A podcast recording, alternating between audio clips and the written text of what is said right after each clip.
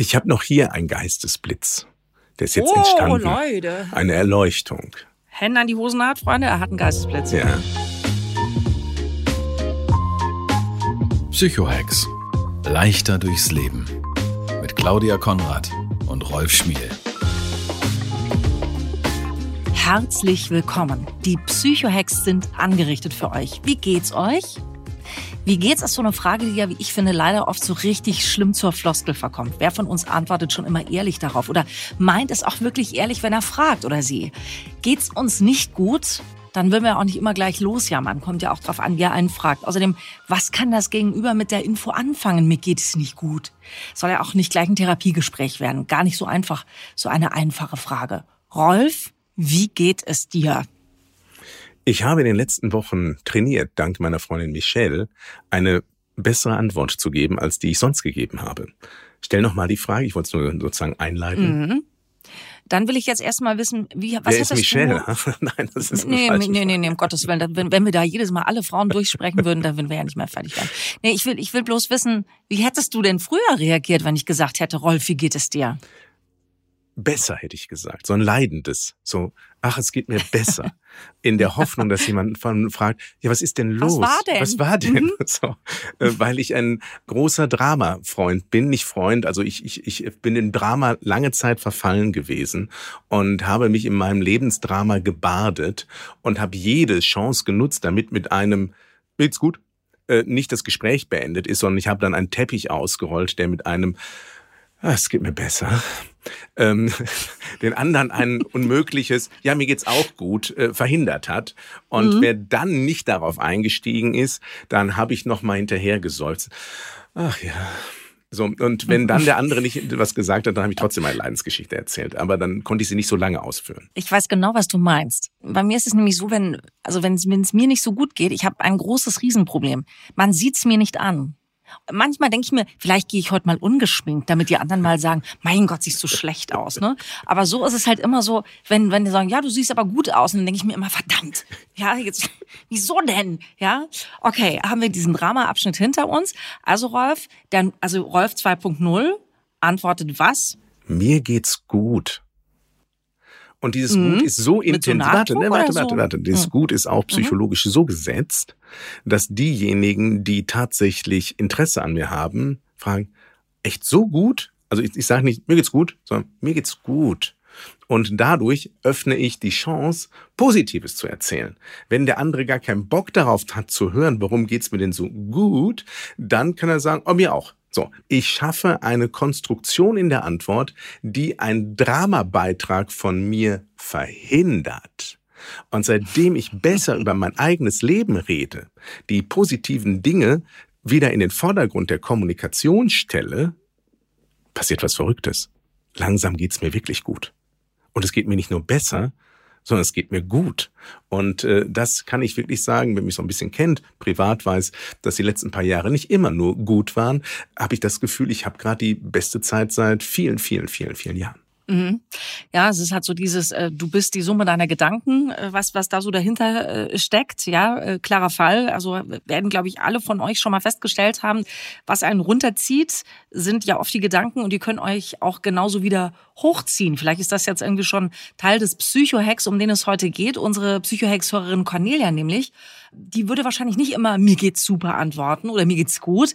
Äh, so entnehmen wir das ihrer Nachricht, die sie uns an podcast.psychohex.de geschrieben hat. Sie braucht nämlich Unterstützung bei Antriebsschwächen und wie sie es selber nennt, depressiven Schüben im Alltag.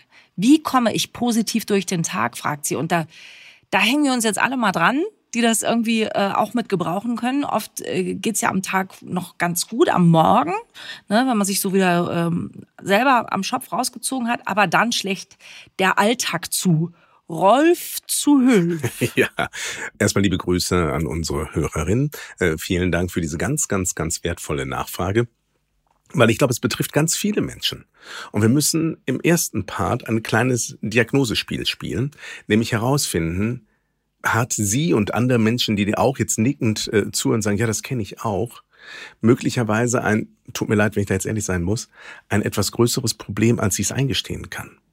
Denn manchmal ist dieser Einstieg in so regelmäßige depressive Episoden und depressive Momente der ausgerollte Teppich hin zu einem echten ah, depressiven Problem. Einfach mal hinschauen, äh, wie geht's dir in den letzten 14 Tagen?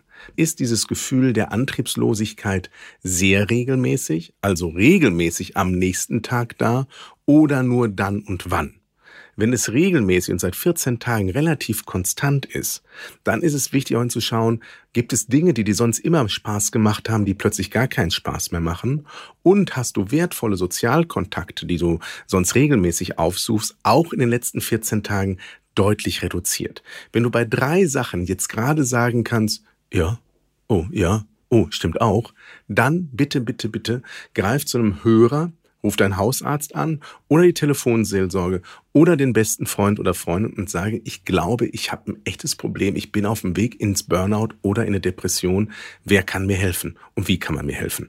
Weil das darf man nicht unterschätzen weil viele Menschen meinen, wenn sie immer so weitermachen, wird es irgendwann automatisch besser, treiben sich aber immer tiefer in ein Problem rein, bevor wir jetzt gleich zu ein paar konkreten Psychoex kommen. Wenn das Gott sei Dank nicht der Fall ist, was bei den meisten Gott sei Dank nicht der Fall sein wird, ist es trotzdem wichtig hinzugucken, hey, was ist bei dir los? Weil Depressionen sind deutlich gefährlicher als eine Erkältung, als ein Schnupfen und manchmal sogar als ein Herzinfarkt. Mhm. Wir kommen gleich nochmal zu sprechen auf diese Abgrenzung zwischen ein paar Tage nacheinander schlecht gelaunt sein und äh, wann wird das irgendwie was Größeres. Kommen wir gleich nochmal drauf zurück. Aber du hast uns schon versprochen, Rolf, dass wir äh, ein paar Psychohacks von dir bekommen, äh, die uns am Tage nochmal etwas fröhlicher in den Rest des Tages eben hineinschauen lassen. Was ja. gibt's da so? Also ist, wir fangen einfach erstmal auf der körperlichen Ebene an. Die mhm. erste Frage, die ich immer stelle in solchen Zusammenhängen, wie ist es um deinen Schlaf bestellt? Hast du ausreichend genügend Schlaf. Menschen, die unter Schlafdefizit leiden, können nicht so antriebsstark sein. Manchmal hat es mir geholfen, nicht jetzt ein Schlafmedikament zu nehmen, sondern bei mir hat so ein Einschlaftee, wo ein bisschen mehr Melatonin drin ist, das heißt dadurch ein bestimmtes Hormon gefördert wird, wirklich geholfen, besser in den Schlaf zu kommen. Und wenn dann diese schlimme Grübelphase ist, die den Schlaf kaputt macht, verloren geht, Wumms, schläfst du besser ein und meistens dadurch auch besser durch und tankst erstmal mehr Kraft und dir geht's deutlich besser und du bist viel energetischer. Also, wir fangen beim Schlaf an. Das zweite ist, was ich nie hören wollte, aber so fucking wahr ist, guck mal in deine Ernährung rein. Denn die Studien, die es gibt zum Thema Zusammenhang zwischen falscher Ernährung und Depressivität, sind erschütternd. Das heißt, Menschen, die weil sie gestresst sind, weil sie andere Herausforderungen haben, viel zu häufig zu Fast Food und nicht gesundem Essen greifen, tun sich nicht nur körperlich nicht gut, sondern haben massive Auswirkungen auf ihre Gesamtkonstitution und auf ihre Energie ich wusste das, habe mich nicht dran gehalten. Dann hat mich ein guter Kollege nochmal darauf aufmerksam gemacht, der gesehen hatte, upsale, die scheint nicht so gut zu gehen, weil du hast deutlich mehr Kilos auf den Rippen, als ich dich letzte Mal gesehen habe. Und der hat mir einfach empfohlen, das hat mir super geholfen, meine Ernährung auf die mediterrane Küche umzustellen. Also nicht Pizza und Pasta, das ist damit nicht gemeint, sondern wenig Fleisch, wenn Fisch, ansonsten viel, viel, viel Gemüse und gutes Öl und plötzlich purzeln bei mir die Funde und die Gesamtstimmung steigt gleichzeitig mit. Also erstens Schlaf, zweitens Ernährung und drittens, das was alle auch nicht gerne hören, Bewegung an der frischen Luft. Wenn man die drei Kleinigkeiten schon mal beachtet, hat man eine gute Wahrscheinlichkeit, dass die Energie deutlich steigt. Du sagst es Kleinigkeiten, aber es sind keine Kleinigkeiten, ja. weil es, äh, wie du es jetzt gerade selber auch schon richtig gesagt hast, es ist ja im Prinzip, äh, haben wir ja jetzt nicht äh, das Rad neu erfunden, aber das geht schon los, dass du halt eben am Abend vorm Fernseher sitzt, weil du halt irgendwie dich auf andere Gedanken bringen willst und dann kommst du auf so eine Serie und wünschst sie durch, ne? Und gehst um, um eins ins Bett, obwohl du eigentlich weißt, scheiße, ich muss um sechs wieder aufstehen. So geht das schon los, ne? Also dann hast du nur fünf Stunden, dann kannst du nicht einschlafen, am Ende sind fünf nur vier und es ist einfach viel zu wenig. Genauso mit dem Essen. Ja, also dann bist du eh schon schlecht gelaunt, hast du keine Lust, dir was auszudenken, haust dir eine Pizza Ofen. Und im 0, nix hast du an einem einzigen Tag schon alles, also falsch, sage ich jetzt mal, gemacht, was für dein persönliches Wohlbefinden man nur falsch machen kann. Ich glaube wirklich, dieses sich bewusst werden, dass die drei Sachen, die du jetzt gerade gesagt hast, ein echter Gamechanger schon mal sein können für das persönliche Wohlbefinden, das ist wirklich, also der innere Schweinehund steht da vor der Tür eisenhart. Also bei den drei Sachen, finde ich. Und ich danke dir dafür, dass du darauf hingewiesen hast, es sind keine Kleinigkeiten. Mhm. Es waren für mich auch echte Berge, die ich da besteigen musste. Und ein guter Tipp, der mir geholfen hat. Ich habe nicht mit allen drei Veränderungen gleichzeitig angefangen, sondern ich habe erstmal meinen Wachschlafrhythmus wieder in die richtige Richtung bekommen. Und hier ein Tipp, den habe ich von meiner brasilianischen Freundin Katja. Die stellt sich einen Wecker, um ins Bett zu gehen. Nicht um aufzustehen, sondern sie stellt sich den Wecker, der sie daran erinnert, jetzt ist Schluss dann wird nichts mehr gegessen, dann wird kein Fernseher angemacht, dann wird kein Handy mehr geguckt. Ab dann beginnt ihr persönliches Nachtprogramm. Und ihr Nachtprogramm ist so ein Self-Care-Moment, wo sie sich in Ruhe einkrept und alles ganz in Ruhe macht. Und wenn sie dann zu Bett geht, ist sie schon wirklich runtergefahren und sehr müde. Da ein Tipp von einem Schlafforscher, darauf achten, dass das Licht im Badezimmer bei der Abendroutine nicht zu hell ist. Weil wenn wir da sehr grelles Licht haben, wecken wir unseren Körper damit auf. Auch das Licht im Schlafzimmer als auch im Badezimmer zur Abendzeit deutlich runterfahren, damit auch der Körper runterfahren kann. Also ein paar Sachen beachten und wir ändern unsere Energie- und Antriebsfähigkeit. We love our pets, but when the floor is covered in fur, that's harder to love. Eufy X10 Pro Omni Robot Vacuum has powerful 8000 PA suction to make hair vanish from floors in just one pass. Plus, the roller brush has automatic detangling for easy hands-free maintenance. Want to know more? Go to eufy.com. That's EUFY.com and discover X10 Pro Omni, the best in class all-in-one robot vacuum for only $799. Funktioniert prima. Ich äh, habe gerne im Bad dann auch schon so ein bisschen, dass es schon alles ein bisschen ruhiger ist. Ne? Vielleicht kennt ihr das auch, vielleicht habt ihr auch einen Partner, der in dieser Sache auch ganz anders tickt. Also mein Mann zum Beispiel, der muss immer Musik hören. Das ist ja, wir sind ja beide so Radioleute, ne? Da muss immer Musik laufen, immer Musik. Und der nimmt dann das Handy mit ins Bad und hört dann da noch Musik. Ich dreh durch. Ja, und es ist da haben wir schon so oft drüber diskutiert, wo ich sage, können wir denn nicht echt kurz bevor wir ins Bett gehen irgendwie so ein bisschen zur Ruhe kommen? Und dann, so, oh, dann ist er genervt, dann diskutieren wir, was passiert? Hellwach. Das ist natürlich klar, ne? dass wenn du dann irgendwie nochmal anfängst, äh, äh, rumzudebattieren über sowas. Aber es ist so wirklich dieses, also sich die Vorstellung zu machen, man fadet so langsam aus am Tag, ne? Also wie so ein Regler, den mhm. man runterzieht. Und dieser Regler ist man selbst das ist wirklich, äh, ja, wie bei einem Kind. Ich meine, wenn du ein Kind äh, ins Bett legst, dann äh, spielst du mit ihm vorher auch nicht im Garten Fußball und legst es danach direkt ins Bett. Ich habe noch hier einen Geistesblitz. Der ist jetzt oh, entstanden. Leute. Eine Erleuchtung. Hände an die Hosennaht, Freunde, er ja. hat einen Geistesblitz. 90 Prozent unseres destruktiven Verhaltens, was nichts mit Selfcare zu tun hat, entsteht nach 21 Uhr. Wenn wir zu lange wach sind, essen wir das Falsche, trinken wir das Falsche und beschäftigen uns meistens mit den falschen Themen, die uns wiederum wach halten. Mhm. Wenn du super energetisch bist und irgendwie alles in deinem Leben im Griff hast und irgendwie vier Kinder gemanagt kriegst und noch ein Social Media Unternehmen hast und noch sozial engagiert und noch Fitness machen kannst, dann ist das jetzt alles gerade für dich völlig fremd, was ich erzähle. Aber für die Menschen, die wirklich tagtäglich mit ihrem Alltag zu kämpfen haben, den kann ich wirklich empfehlen, auch wenn es vorübergehend langweilig hört. Mach es wie mit einem kleinen Kind. Ab 8 Uhr wird langsam runtergefahren, dass man ab 21 Uhr wirklich Richtung Bett steuern kann und dass man um 22 Uhr wirklich schon da drin liegt.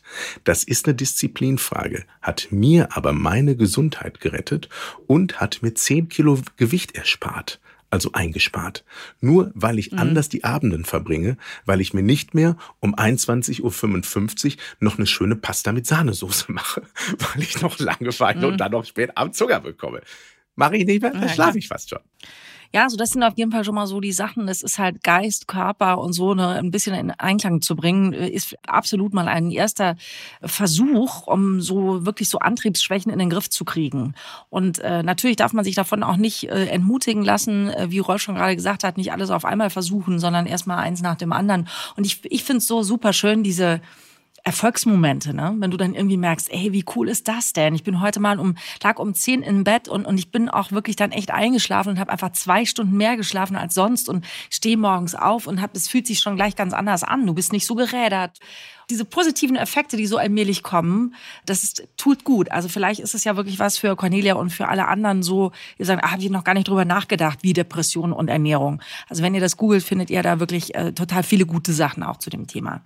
Äh, leichter durchs Leben, das ist das, was wir hier machen wollen, Rolf. Aber manchmal, wenn wir merken, wir kommen mit nichts mehr aus dem Tal raus, dann brauchen wir doch einzelne gezielte Hilfe. Und da hat Cornelia auch bei sich selber schon den Verdacht und hat gefragt, wie finde ich eigentlich den richtigen Therapeuten und vor allen Dingen auch die richtige Therapieform. Also wann weiß ich, ah, da wäre jetzt eine Verhaltenstherapie zum Beispiel das Richtige, wenn ich mich nicht auskenne, aber dafür haben wir ja dich, du kennst dich aus, kannst du uns mal ein bisschen auseinanderschrauben, wie man, wie man das angeht? Wenn es nicht so ein zwangsnotwendiges Thema wäre, würde ich es gerne fast vermeiden wollen, liebe Cornelia, weil das, was ich dir alle gleich erzähle, trübt so ein bisschen die Stimmung in diesem Podcast, weil es zwar jetzt hochinformativ ist, aber ein bisschen frustrierend. Wenn du nicht privat versichert bist, beginnt hier eine Leidensgeschichte, bei der man jetzt ganz schnell schon aktiv werden muss. Weil es stellt sich nicht die Frage, welchen Therapeuten du dir wählst, sondern es stellt sich nur die Frage, Gibt es überhaupt einen Therapeuten, der ein Slot für dich hat oder eine Therapeutin, die mit dir zusammenarbeiten kann? Weil wir haben in Deutschland die große Herausforderung, deshalb ist hier das, was wir hier so machen, Aufklärung für mehr psychische Gesundheit, so extremst wichtig. Weil wir haben in Deutschland ein Riesenproblem, wenn es um die Anzahl von Psychotherapeuten geht. Das muss ich leider so sagen und ich darf ja auch keine falschen Hoffnungen schüren. Erster Schritt ist, du brauchst eine Überweisung in der Regel vom Hausarzt zum Neurologen. Wenn du beim Neurologen anrufst, werden die sagen, ja, wir haben für Sie einen Termin in acht bis zehn Wochen und dann kannst du dich freuen, weil das schon relativ schnell ist. Deshalb, wenn du dich gerade unwohl fühlst, tu es jetzt. Greife jetzt zum Hörer oder mach einen Termin mit deinem Kalender, wann du zum Hörer greifen willst oder am besten in dieser Praxis der Neurologie bitte vorbeilaufen, weil meistens gehen die nicht mal ans Telefon, weil die so viel Terror haben. Dann hast du diesen Termin, dann wird man dir möglicherweise schon ein leichtes Medikament verschreiben wollen. Musst du gucken, wie du damit umgehst. Ich halte das für sinnvoll. Bei den meisten leichten Antidepressivern ist es wirklich schon der erste Schritt zur Besserung. Warum das so ist, kann ich gerne mal in einer anderen Folge erklären. Also nicht jetzt starke Psychopharmaka, sondern leichtes Antidepressiva. Und dann kriegst du eine Liste meistens mit Menschen, die Therapien in deinem Umfeld, in deiner Region anbieten die darfst du abtelefonieren und hoffentlich hast du Glück, dass jemand dir auf jeden Fall ein Erstgespräch anbietet. Und dann ist es nicht wichtig, welche Methode der hat. Das Wichtigste ist, hast du das Gefühl, dass du diesem Menschen vertrauen kannst. Weil die Grundlage jeder erfolgreichen Therapie ist nicht die Methode, sondern das Vertrauensverhältnis zwischen Klient und Therapierenden. Es kann jemand die beste Methode, der bekannteste Therapeut sein.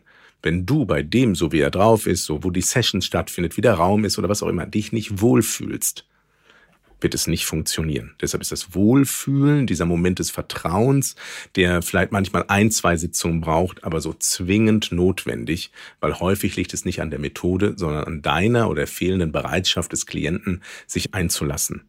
So, das als kleiner Ersteinblick. Die meisten Therapeuten, heute Psychotherapeuten, bieten sowieso in der Regel äh, Verhaltenstherapie an, weil das auch die Therapie der Wahl der meisten Krankenkassen ist. Deshalb hast du gar nicht so die große Wahl. Wo ich vorsichtig sein würde, ist bei ganz vielen Therapieeinsätzen, die sich sehr spooky anhören. Da würde ich immer nachfragen, ist diese Person, die so psychologische Heilungen anbietet, tatsächlich wenigstens Heilpraktiker für Psychotherapie und kennt die sich mit seelischen Prozessen aus, weil da draußen laufen leider, leider viele gefährliche Quacksalber rum. Ich habe das in meinem direkten, engsten Familienkreis erlebt, wie Menschen durch scheinbar alternative, tolle Konzepte wirklich fast in den Wahnsinn getrieben wurden. Mhm kann ich zu 100 Prozent alles bestätigen, was du sagst, weil wir auch gerade ähm, hier für ein Familienmitglied eine Therapeutin dann gefunden haben. Da war es auch so, die hat noch keine Kassenzulassung, äh, noch nicht. Das ist ja auch ein wildes System in Deutschland, bis äh, eine, also eine ganz normale, fertig studierte Therapeutin, die halt noch nicht von der Kasse zugelassen ist, dann musst du erst mal bei fünf anderen Therapeuten, die eine Kassenzulassung haben, einen Termin abgelehnt bekommen haben und musst das der Kasse gegenüber begründen mit E-Mail, bla bla bla bla. Und dann kann es trotzdem eine Kostenübernahme geben. Hat bei unserer Kasse auch funktioniert. Es ist ein Prozess, der äh, unter Umständen etwas äh, Zeit in Anspruch nimmt. Und vor allen Dingen das Schwierige ist ja auch bei einer angeschlagenen Person. Also wir haben ja hier niemanden vor uns, äh, der gerade alles super easy stemmen kann, sonst wäre er ja nicht da, wo er ist. Oder sie, ja, das ist das Blöde dabei, ne? dass man halt eben gerade dann in so einer Situation noch diesen administrativen Wust da bestehen soll. Aber auch da, äh, Cornelia, kann ich dir nur sagen, mach dir, hol dir einen Buddy, hol jemanden dir an die Seite, der dir da hilft, der mit dir irgendwie zusammen ähm, Früher hätte man gesagt, die gelben Seiten. Heute im Internet forstet und guckt und was ist bei dir da drumherum so los. Oft gibt's auch so Beratungszentren, wo du dann gleich irgendwie schon gesagt bekommst, wo du dich hinwenden kannst. Also nimm dir jemanden an die Hand. Ich habe das bei dieser Person dann so gemacht, dass ich gesagt habe, pass auf, ich filter dir den ganzen Quatsch vor und dann zeige ich dir, was ich ausgesucht habe und du sagst A oder B. Und dann mach, ruf ich erstmal A oder B an und äh, du gehst dann am Ende zum Endergebnis. Das ist, glaube ich, wirklich so, dass man braucht jemanden, der einem hilft dabei. Absolut. Sensationeller neuer Psychohack für unsere Psychohack-Galerie, der äh, Therapeuten-Such-Buddy. Äh, ich meine das aber ganz ernst, wenn dir wirklich Kacke geht und du musst dieses zweite oder dritte Erstgespräch führen, um einfach nur wieder jemanden zu bekommen, der wirklich dir bereit ist, auch zu helfen. Du hast so die Nase voll, dass du aufhörst, dir helfen zu lassen, obwohl du es dringend notwendig hast. Deshalb such dir da wirklich einen Verbündeten. Aber es gibt auch ganz viele Beratungsstellen, so wie Caritas oder andere andere Anlaufstellen in deiner Stadt, die mit solchen Herausforderungen umzugehen wissen und mit den Sozialarbeitern, die wir Gott sei Dank ein Millimeter mehr haben in Deutschland als Psychotherapeuten, dann dir auch zur Seite stehen können. Hab keine Angst, dir helfen zu lassen. Der wichtigste erste Schritt zur Gesundung ist bei jeder Person der Satz, ich brauche Hilfe. Es gibt einen großartigen Film mit Sandra Bullock. Ich glaube, er heißt 28 Tage, wenn ich das aus dem Kopf gerade richtig sage, wo sie ihre Geschichte als äh, jemand erzählt, der äh, eine Alkoholtherapie durchläuft.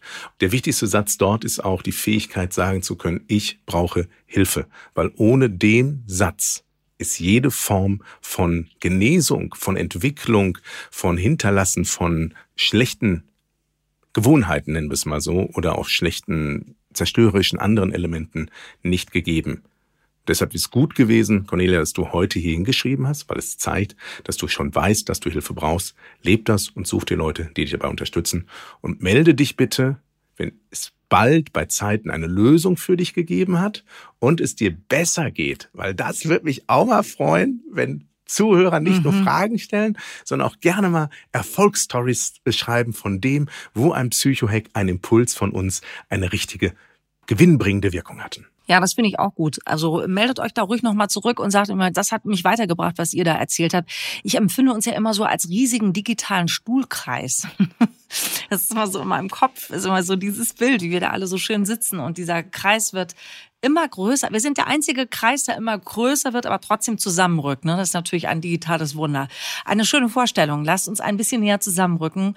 Äh, lasst uns gerne ein Like und ein Abo da und schreibt uns, was euch gerade so umtreibt. Wir freuen uns sehr. Und ihr habt es ja jetzt gehört, heute war es mal ein bisschen anders als sonst. Wirklich die Expertise von Rolf in diesem konkreten Therapiefall uns da wirklich auch sehr weiterhelfen kann. Also bitte lasst von euch hören an podcast.psychohacks.de und passt auf euch auf. Und ich hoffe, dass es kein digitaler Stuhlgang ist, was ich befürchtet hatte, was es wäre. Also wirklich. Es ist mein krankes Hirn. Entschuldigung. Tschüss. Psychohex. Leichter durchs Leben mit Claudia Konrad und Rolf Schmiel.